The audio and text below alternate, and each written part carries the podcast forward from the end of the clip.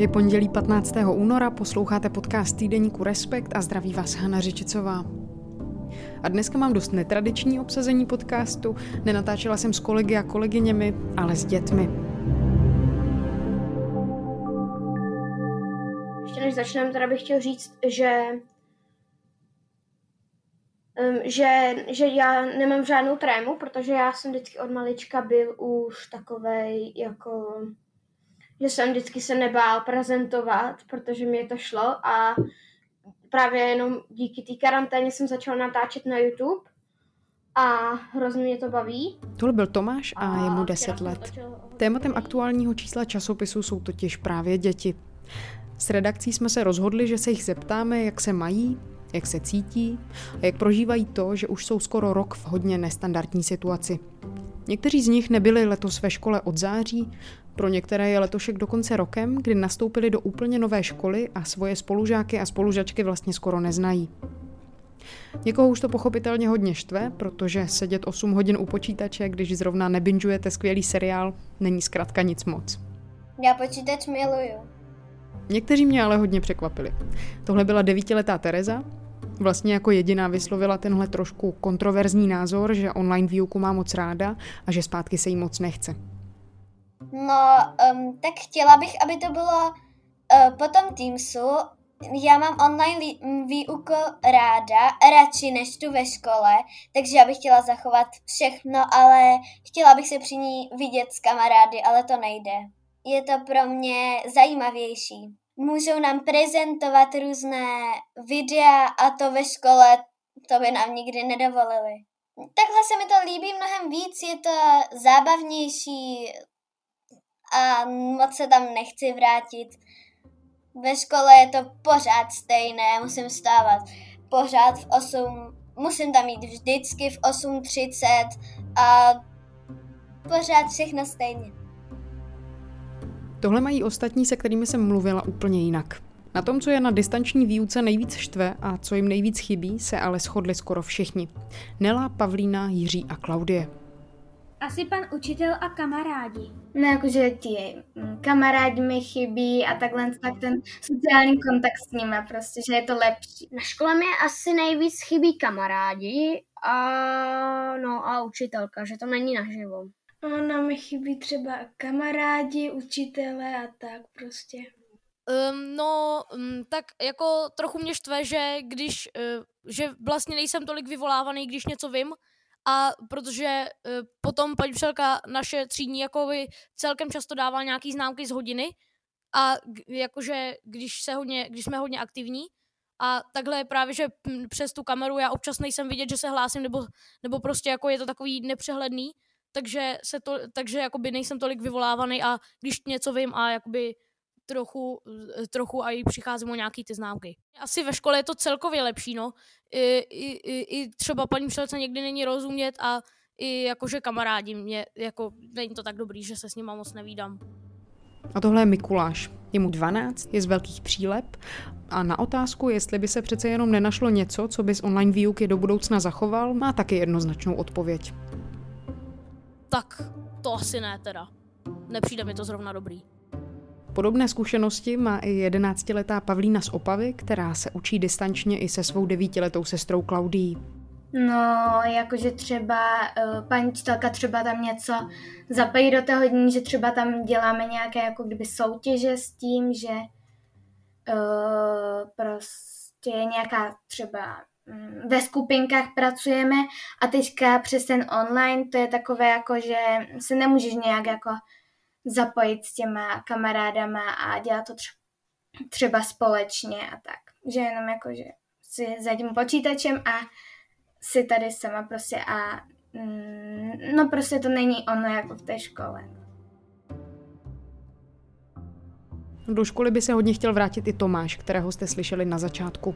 Chodí do Montessori školy ve středních Čechách a kromě toho, že mu chybí kamarádi, se mu online taky mnohem hůř spolupracuje. No, chtěl bych se tam vrátit, já, já to přiznám, já mám ve škole hrozně moc problémů. Já umím hrozně dobře poučovat, umím hrozně dobře jako povídat si s lidma, ale vůbec, ale vůbec neumím s nima komunikovat. Já neumím vůbec spolupracovat, to je moje největší slabina, protože já prostě, když se snažím spolupracovat, tak se to zvrtne a udělám to úplně blbě, víš, jak jsem to myslel, když řeknu, hele, ty máš hrozně hezký oči a ona řekne, že jsi úchyl, tak prostě to nepochopím. A já se snažím to hrozně vychytávat, abych to říkal co nejvíc a zároveň těm lidem neublížil.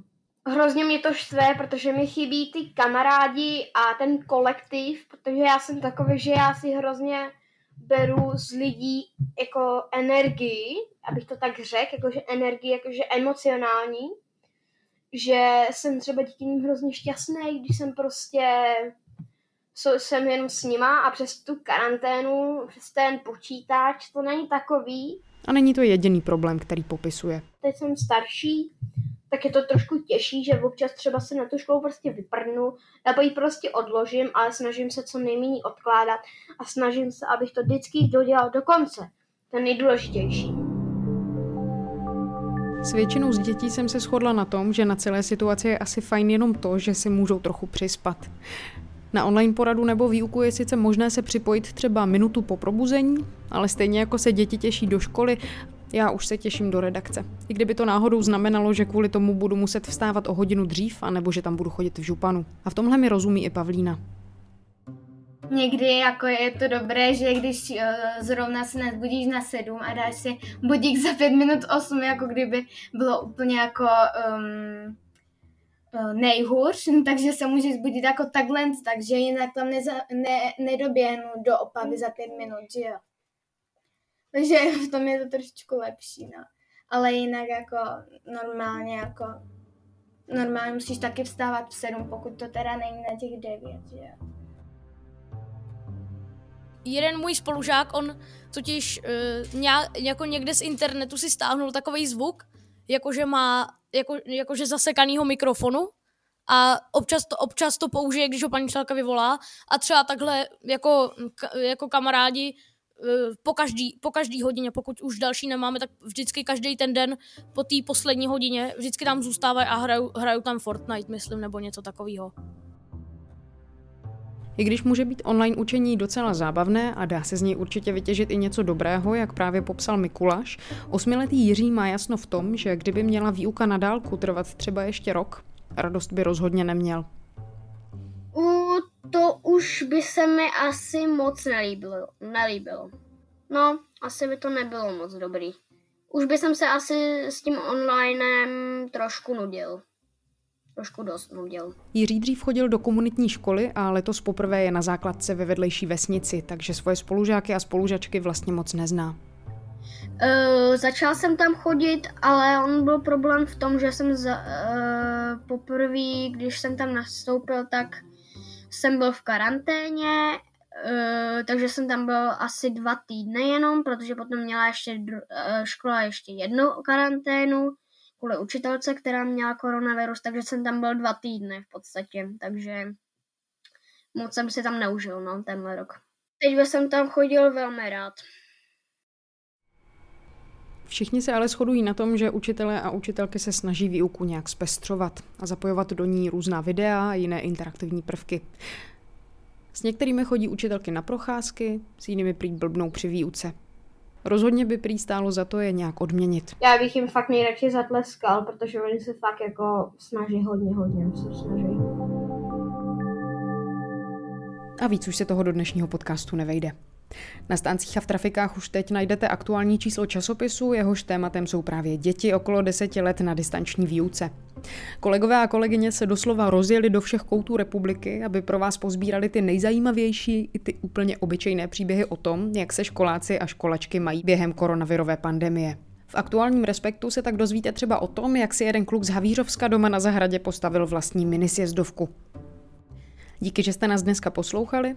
Poslouchat můžete dál ve svých podcastových aplikacích a na našem webu Respekt.cz, kde přečtete nebo poslechnete i časopis. Těším se za týden. Hana Řečicová.